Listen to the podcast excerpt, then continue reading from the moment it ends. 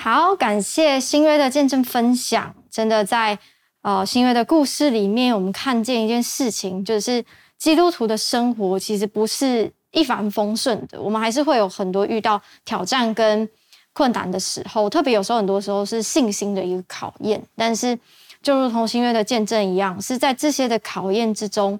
神是我们的力量，而且你可以把最大的重担跟困难来交托给他，让神来为我们开道路。所以，往往神虽然允许我们去经历一些流泪谷，或者是一些不容易的时刻，例如考试考了很多次，但是却可以因着我们交托，把这些重担交托给神，然后神为我们开道路，所以看到哦，有想象不到的结果。发生，这是在基督徒的生活里面，我们非常常会去呃经历的事情。所以在今天的信息当中呢，我们也要来跟大家分享，就是有关基督徒的生活。因为我们进到一个新的系列，叫做“天赋的家”。在这个系列里面，我们会谈到，我们其实基督徒的生活是有很多种面向的，以及这些面向在我们的在我们平常生活当中是已经。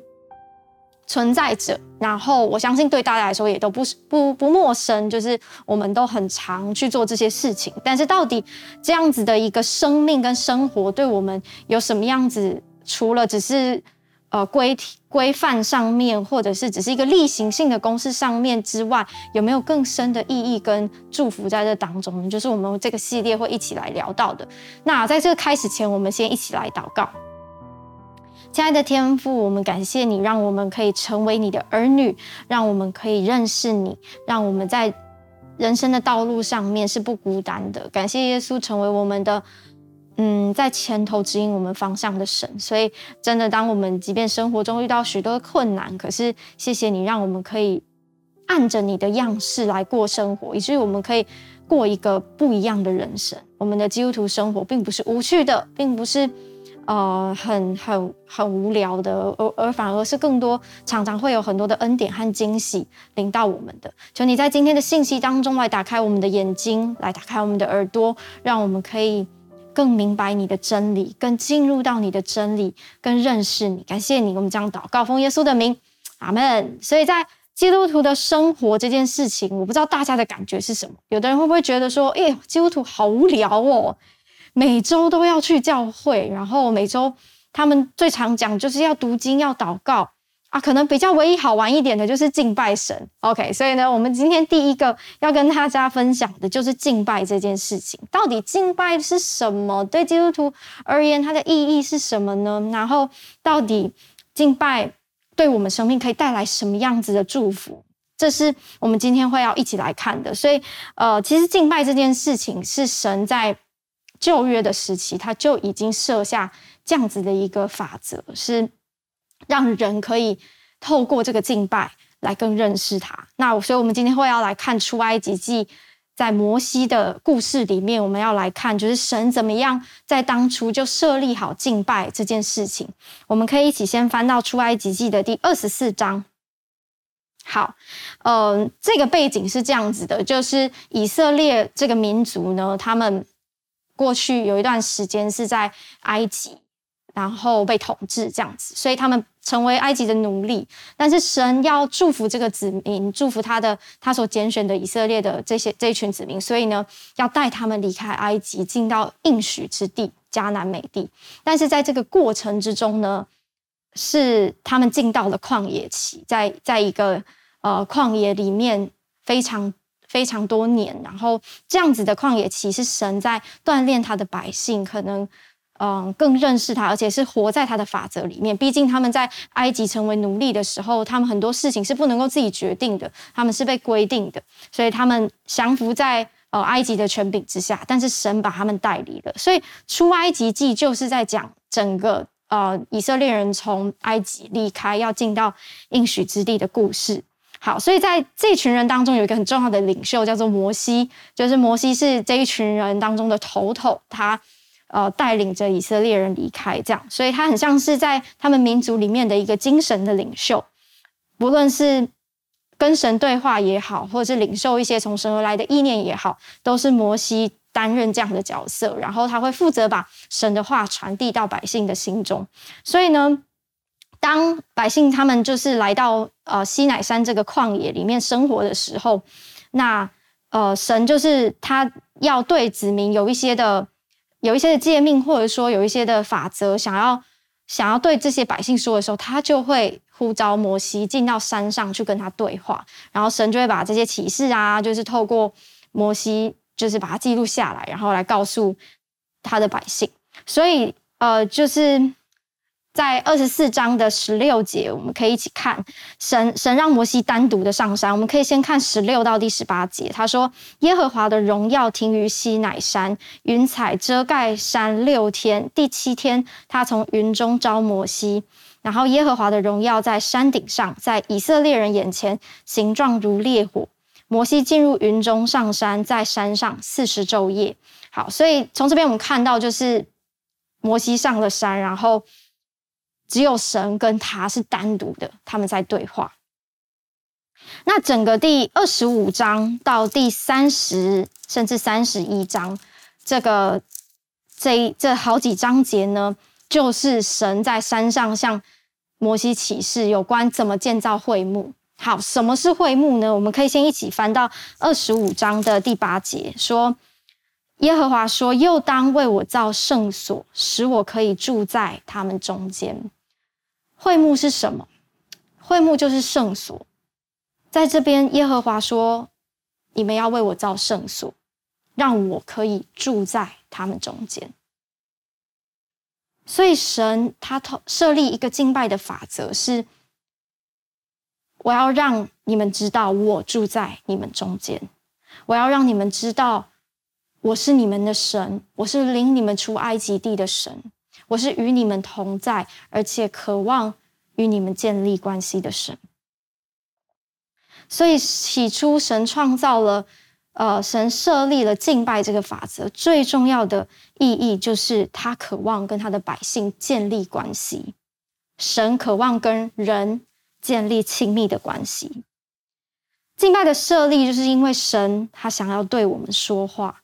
可能我们现在呃想象中或我们认知到的敬拜就是唱诗歌，然而敬拜这个行为在圣经中的旧约是希伯来文，在希伯来文中只要有提到敬拜，它的意思是一个屈身降服、谦卑俯伏、顺服的意思。然后在新约希腊文里面呢，提到敬拜是什么？敬拜的原文的意思是面对面亲吻的意思。所以也就是说，神所设立的这个敬拜啊，不单只是我们现在知道的唱唱诗歌这样子，它原本本质的意思是，神渴望跟我们有一个非常亲密的关系，是一个可以面对面、很亲密、可以对话，是这样子的关系，并且这是一个顺服的，是一个降服的一个关系。他要我们知道他是神，他要我们知道，他要他的百姓知道。他是我们的神，而且是与我们同在的神。好，所以我们回到刚刚摩西的故事，就是神的荣耀。十六节那边说，神的荣耀就停在西南山，然后呢，云彩就遮盖，然后摩西就上山顶了，对不对？但是在以色列人眼前呢，形状是如烈火，所以摩西进入这个山中，呃，以色列人是不能够靠近的，他们只能够在山底下，就是远远的这样观望。所以他们就只看到，就是在山上，然后有一个形状如烈火般的存在，然后摩西就消失在这个这个画面之中了。摩西待了四十昼夜。摩西上山之前呢，就是在二十二十四章的开头这边，他就告诉这些长老们。呃，就是说，哎、我要上山了，那你们就在这边等就好，就是在山的一半这边，你们就在这里等。那有我的哥哥亚伦，好，然后还有户珥是与你们同在的，有什么事情你们可以找他们，这样好。然后摩西就上山去了，然后他并没有说他什么时候会回来，因为这也不是他能决定的，因为要看神跟他讲话讲多久，所以呢，没有人知道他要去多久，他就这样去了。所以大家可以想象，对百姓来说，他们就只看到就是烈火般在那里燃烧、燃烧、燃烧。然后，呃，如果说你等了一天、两天、一周，哦，可能都觉得正常正常，因为摩西很长，就是上山一段时间跟上帝对话。但是这一次等的好像有一点久，诶，一周、两周，这样子日子一天天过去，摩西都还没有下山。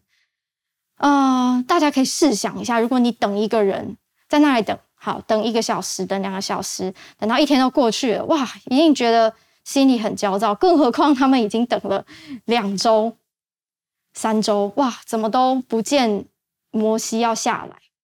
所以原本可能很坚定的相信说，哇，神就是正在跟摩西说话，他们有很多很棒的话正在对谈。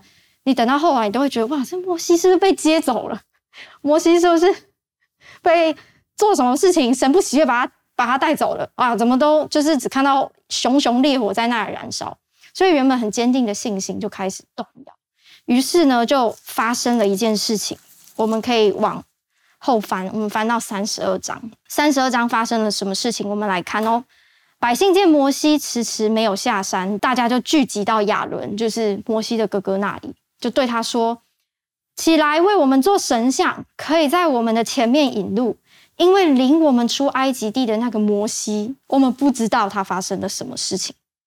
所以亚伦就对他们说：“嗯，好啦，那你们哦去摘下你们妻子儿女耳上的金环拿来给我。”百姓就都摘下他们的耳环啊那些的拿给亚伦。亚伦从他们的手里接过来之后，就造了一只牛犊，用雕刻的器具做成的。然后他们就说：“以色列啊，这是领你出埃及地的神。”好，然后说到这边，我要拿出我的道具。我没有，我没有牛的娃娃，所以我拿出了一只猪肚。好，我们就假想一下，就是对对于以色列人来说，他们因为看不到摩西，迟迟的等不到他，对不对？然后他们就跟亚伦说：“你们帮，你你你快帮我们造一只金牛犊来。”好，我们。我们要说，以色列啊，这个就是领你出埃及地的神。好，所以他们就造了一只供在那里。然后第五节，亚伦看见呢，就在牛犊的面前筑坛，在他的面前筑坛，而且宣告说：明日我们要向耶和华守节。然后次日清早，百姓就起来献燔祭和平安祭，然后就坐下吃喝，起来玩耍。好，这边我们仔细看清楚喽。百姓是因为等不到摩西，所以他们决定造了这一只。可是你看看他们的行为，其实跟他们平常在敬拜耶和华做的事情是完全一样的。他们说这是领你出埃及地的神，而且他们在这个坛前献祭。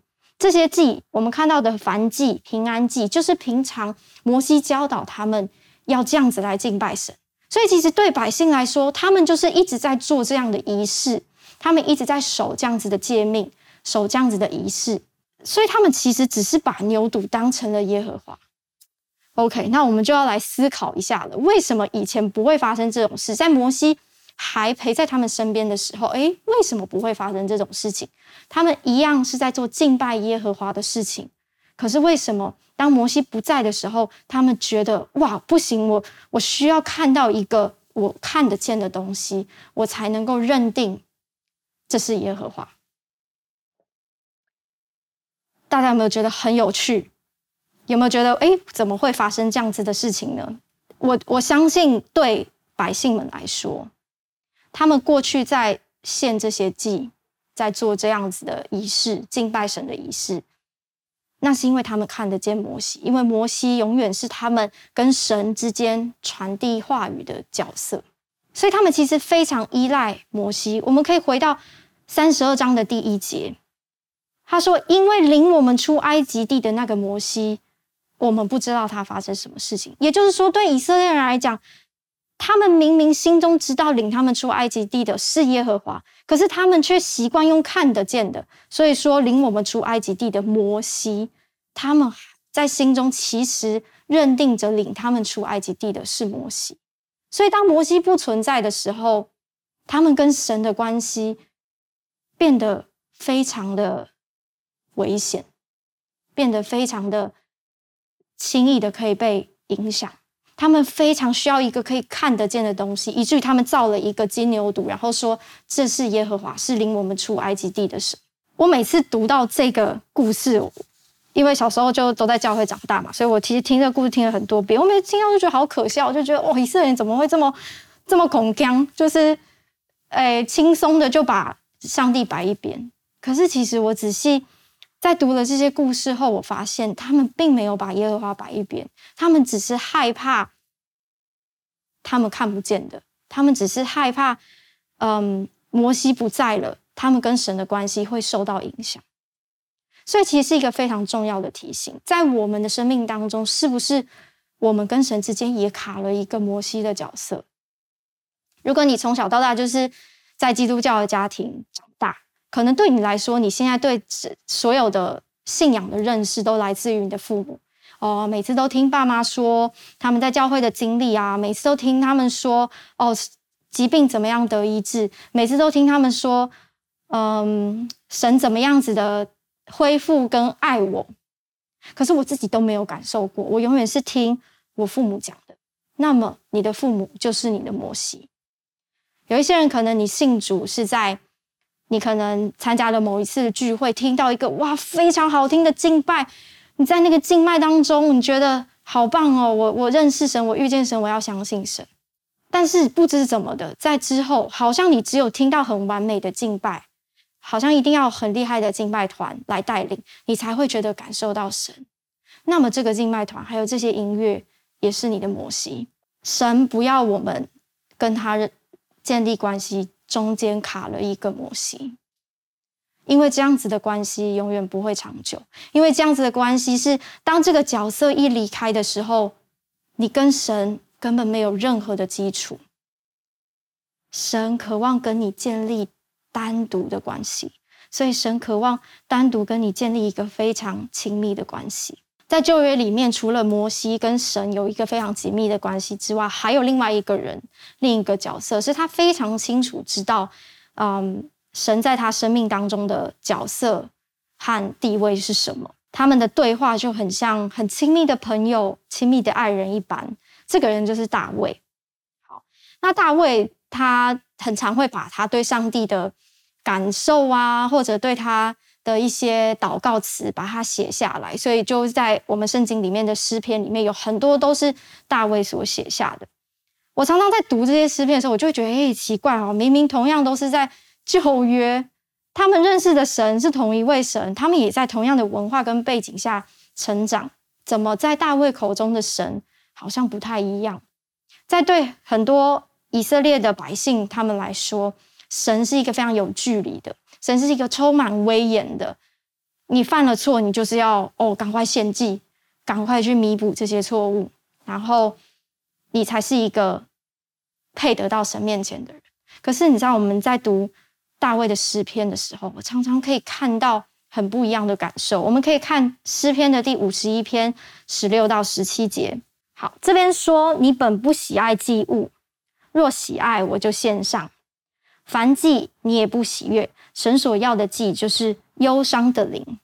神啊，忧伤痛悔的心，你必不轻看。在旧约，就是我刚刚说，犯罪了，你就是必须赶快献一个叫做赎罪的祭。呃，这一段经文是在大卫犯了一个很严重的错误，犯了一个奸淫之后，他所写下的。他知道自己做了非常对不起神的事情，他心里很羞愧。照理说，他应该要赶快找个祭司来。赶快，赶快协助我献上一个赎罪祭，好让我就是再一次可以配得到神的面前。可是他在这个经文怎么样？他说：“神啊，我知道你不喜欢祭物，只是凡祭你也不喜悦，你要的是忧伤痛悔的心，忧伤的灵是你所喜悦的祭。”我们很常错看了神，我们很常觉得神就是高高在上。要我们遵守这个，遵守那个。可是你知道，当大卫是一个非常常跟上帝祷告、非常常跟他敬拜、很常在他面前倾心吐意的人的时候，他所看见的是截然不同的。他知道上帝要什么，他知道上帝在意的不是那些仪式，不是那些形式，不是只是我献了一个祭，可是我的心根本没有悔改。他知道神最在意的是他的心有没有打从心底的想要悔改，所以神不在意形式跟仪式，他在意的是我们的心。我们有多常单独的亲近神，单独的想到神，然后主动的走向他。耶稣基督来到这个世上，他就是要打破框架，他打破了在旧约里面需要靠着这些献祭的仪式才能够跟神和好。所以如今我们都不需要再做这些仪式才能够靠近神。当然，有的人可能会觉得说：“哎呀，我们主日每一次前面都要敬拜，这个你不是也是一个仪式吗？我们前面都一定需要有四首歌啊，然后每一次在这些歌里面一定都要有快歌啊，要有慢歌，哎，这不是也是一个仪式吗？是，这些敬拜的确也是仪式。可是，如果在这些敬拜之中，你没有跟神有单独的连接和关系，那这个仪式对你的生命而言是没有任何意义的。他就像是以色列人在每天做一样的献祭，但是他们不觉得他们跟神有关系，他们觉得只有摩西说的话，那就代表神。他们并没有真实的听见上帝对他们个人而生命的心意是什么，他们个人生命的计划是什么。他们完全的需要透过一个角色，耶稣，他非常渴望跟我们建立单独而且亲密的关系。在约翰福音，耶稣来告诉我们一件事情，在四章二十三到二十四节，这里说：“时候将到，如今就是了。那真正拜父的，要用心灵和诚实拜他，因为父要这样子的人拜他。神是个灵，所以拜他的必须用心灵和诚实拜他。天父要我们用心灵和诚实来敬拜他。这里说神是个灵。”他是个灵，He is the Spirit，所以跟他对话的方式就是我们的心灵。跟他对话的方式反而不是那些肉眼看得见的，因为神他是个灵，他不是一个肉眼可以看见的。所以，既然神他看重的不是肉眼的这些形式，那么我们对他的信心是不是也不要建立在肉眼看得见的事情上面？很真实，神的确是我们肉眼无法看见的。我们没有办法用一个形体去告诉你说，上帝就长这样哦，他长得很帅哦，然后他怎么样哦，没有办法。除了耶稣成为人的样子来到世上的时候是个形体之外，我们没有办法想象神到底确切长什么样子。可是你知道吗？这一点都不重要，因为神他要我们不是只是用肉眼看得见来认识他，他要我们的心里的眼睛是打开的，因为我们心里的眼睛要看见他。所以你的肉眼虽然看不见，但你灵里的眼睛要看见，你灵里的眼睛要看见。所以最后我要用一段。呃，经文来跟你分享，是在彼得前书的一章八节。这里说：“你们虽然没有见过他，却是爱他；如今虽不得看见，却因信他，就有说不出来、满有荣光的大喜乐。”在这段经文呢，是彼得他在呃对着门徒们、对着如今的我们来诉说的。他他前面说到，我们在百般的试炼中。暂时忧愁，叫我们的信心既然被试验，就比那火试验人能坏的金子更加的宝贵。所以，虽然我们没有见过神，可是却可以因着这个信，我们可以去经历那个无法用言语形容、无法用言语说出来，可是满有荣光的大喜乐。我相信彼得他自己很深刻的经历过这件事情。在耶稣复活了之后，所有的门徒，他们跟神开始建立一个无法用肉眼看得见的连接。因为在耶稣还在他们身边的时候，他们可以用看得见的事情去相信。可是当耶稣离开他们，复活升天了之后，对这些门徒来说，如果他的心没有开始对焦于那看不见的神，那他们会失去这个信仰。所以，这对他们来说是一个很大的成长，跟很大的一个扩张。所以我相信彼得自己非常深刻的去经历过这件事情，就是虽然你的肉眼看不见神，可是你可以经历他的爱，你可以感受得到他，你可以知道他在对你说话，你可以向他倾心吐意，然后你可以因着这样的信，相信它的存在，相信你已经所经历到、所领受到的，你可以去经历一个你没有办法用言语形容的大喜乐，那是可以在患难中支撑你去度过的。所以我要说，敬拜它是一个信心的行动，是一个信心的行为，因为我们很难在困境当中靠着自己的意志力啊，靠着自己的想象，告诉自己说：“好，我要喜乐，那我就可以喜乐。”很常我们在困境当中，那个那个困境就像海啸一样，或者是浪啊，一波一波的朝你淹没。哇，你光是想要不被这个浪卷走，你就费尽心力了。所以，我们为什么非常需要敬拜？敬拜真的不是上帝只是哦，来赞美我，来赞美我，我需要你们的赞美，完全不是。真正需要敬拜的是我们。上帝知道他的子民需要靠着敬拜他，来把这个信心更大的被突破，来把这个信心更被坚固。所以信，所以敬拜对我们来说好重要啊。每一次在敬拜当中，你就像是做出一个信心的宣告，你就像是对神唱出了说：“神啊，你是良善的，神啊，你是医治的，你在这些疾病当中，你是医治者，神，你是我的力量，神，你是我的帮助。”我们好像每一次在敬拜当中，透过这些歌词去宣告的时候，那就是在开始树立我们的信心，可以更被坚固起来。所以，透过敬拜，神可以擦亮我们灵里面的眼睛，看到身处海浪之中，有一个神完全的在保护你。你不会只是看到风浪，你会看到在这个风浪之中，你不孤单，是神在支撑着你，神在与你同在。